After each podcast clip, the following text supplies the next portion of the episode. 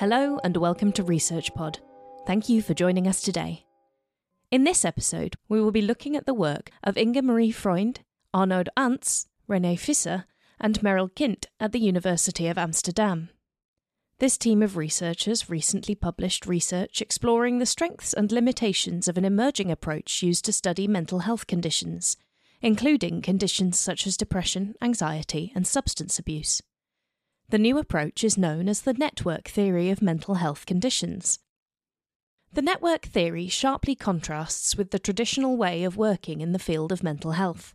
The diagnosis and treatment of mental health conditions are based on a classification system where you are labelled with a specific condition if you meet the criteria of a specific set of symptoms. Inspired by the study of other phenomena, ranging from economic trends to social interactions, computer systems, and the spread of viruses and diseases, the network theory views a mental health condition as a complex system rather than just a list of symptoms. As the name suggests, the network theory represents mental health conditions as networks of multiple interacting symptoms. The idea is that when a symptom within a network becomes activated, it can trigger the onset of other symptoms it is linked to. For example, a patient's constant worrying and overthinking could lead to trouble sleeping, resulting in them experiencing greater fatigue and a depressed mood during the day. The activation of these symptoms may then in turn further exacerbate the initial symptoms, creating what they refer to as feedback loops. So, in our example, the fatigue and depressed mood may subsequently feed back into more worrying.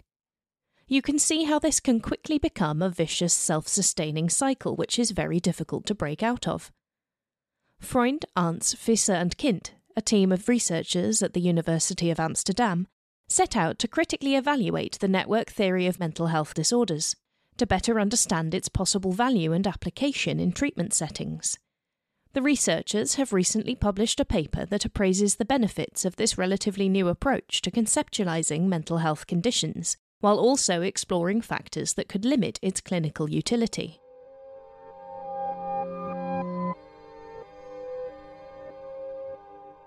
The network theory of mental health conditions has many potential benefits. Most notably, it effectively captures the complexity and interconnected nature of mental health. It is very common for people with such conditions to present symptoms associated with a variety of different conditions, and thus receive multiple diagnoses. For example, an individual that is addicted to cocaine or alcohol could also experience anxiety and depression. And the network theory actually offers an explanation for this common pattern of interconnectedness between symptoms across mental disorders. With that said, one of the key strengths of the network theory is that it can be particularly useful for looking at the relationships between coexisting symptoms and different mental health conditions, or comorbidity. Comorbidity is when a patient is diagnosed with more than one condition. By mapping individual symptoms and the links between them, clinicians could gain increased insight into how different diagnoses are connected to each other to develop new treatment methods for comorbid conditions. At the same time, if each patient could have their own unique network of interconnected symptoms mapped, this could help make existing treatments more individualized. Despite these potential benefits, the network theory also has its limitations. Compared to the traditional way of diagnosing and treating mental health conditions, the network theory does not consider a root cause or causative factors that could explain the onset of symptoms. So rather than underlying causes like genetics, social upbringing, and childhood adversity playing a role in the development of mental health conditions, the network theory posits that it is the symptoms themselves that ultimately cause the condition through their interconnectedness, and that spread of symptom activation, like we discussed earlier. However, the authors of this paper think differently. Based on more traditional psychological theories, they believe that emotional memories formed by adverse experiences lie at the root of mental health conditions. Yet the nature of the network theory leaves no room for emotional memory or other underlying causes of mental health conditions. As such, the network theory neglects decades of research and existing theories that have advanced clinical practice throughout the years. As a result, in their journal article, the authors powerfully argue that emotional memory is an important concept that should not be disregarded in the study and treatment of mental health conditions. During our lives, we feel a wide range of emotions in response to what we experience, and experiences that evoke particularly strong emotional reactions are stored in the form of emotional memories. Experimental studies on both humans and animals have consistently shown that emotional memories shape our beliefs and behaviours. This can be a good thing because it means we are learning from our past in order to avoid making the same mistakes in the future. For example, if you witnessed a car accident, you may be more careful when crossing the street or when driving yourself. But at the same time, this learning and these emotional memories can become dysfunctional and may stand in the way. So, if the fear of having a car accident becomes obsessive, you could experience panic at the thought of having to sit behind the steering wheel, and therefore feel like you cannot step into a car ever again.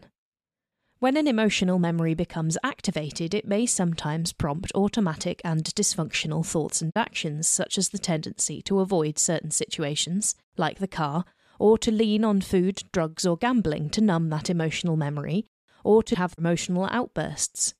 In line with this, adverse experiences during childhood, including neglect, sexual, physical, or emotional abuse, being bullied in school, and parents divorcing, have been found to increase the risk of developing mental disorders. As emotional memory is viewed as an underlying cause of symptoms, it is not surprising that it is also an important concept in psychotherapy. In fact, emotional memories are actually targeted in multiple types of psychotherapies. During exposure therapy, a patient might be exposed to situations or objects that trigger feelings of fear because they remind them of their past learning experiences. For example, patients who are afraid of dogs because they witnessed a dog attacking a child are encouraged to expose themselves first to the sound and smells of dogs and later to facing and touching dogs. More specifically, one might start by learning to feel comfortable stroking a small dog, like a chihuahua, and eventually build up to stroking a big German Shepherd. By taking these steps to endure psychological and physiological discomfort during these triggering situations, within experiences that may actually sound enjoyable for people who do not fear dogs, the patient has to face and tolerate the strong negative emotions that may arise. And in this way, through exposure therapy, the patient creates new, safe memories associated with dogs that can help supplant previous negative associations, lessening future negative emotional responses to similar triggers. Besides physical exposure, emotional memories can also be addressed in a different way. For example, a patient might be asked to mentally recall or imagine past events that triggered strong emotional reactions such as being neglected by a parent or teased by peers. The therapist guides them through the experience, helping the patient to uncover their emotions and their needs that were not met in that specific situation. Ultimately, this allows the patient to process their intense emotions associated with the past event that they might have been avoiding, and which may have contributed to the onset as well as the maintenance of their symptoms.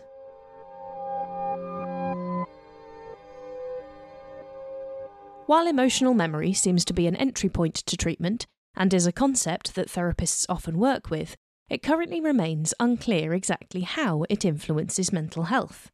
The researchers remain open to the possibility that perhaps emotional memory is merely a narrative, albeit with a convincing rationale, used to explain symptoms of mental health conditions, but may not necessarily be a driving force of symptoms.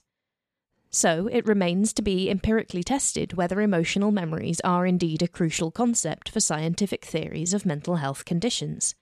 And once this is established, the authors suggest evaluating whether including emotional memory in a network of symptoms could improve the diagnosis and treatment of mental health conditions.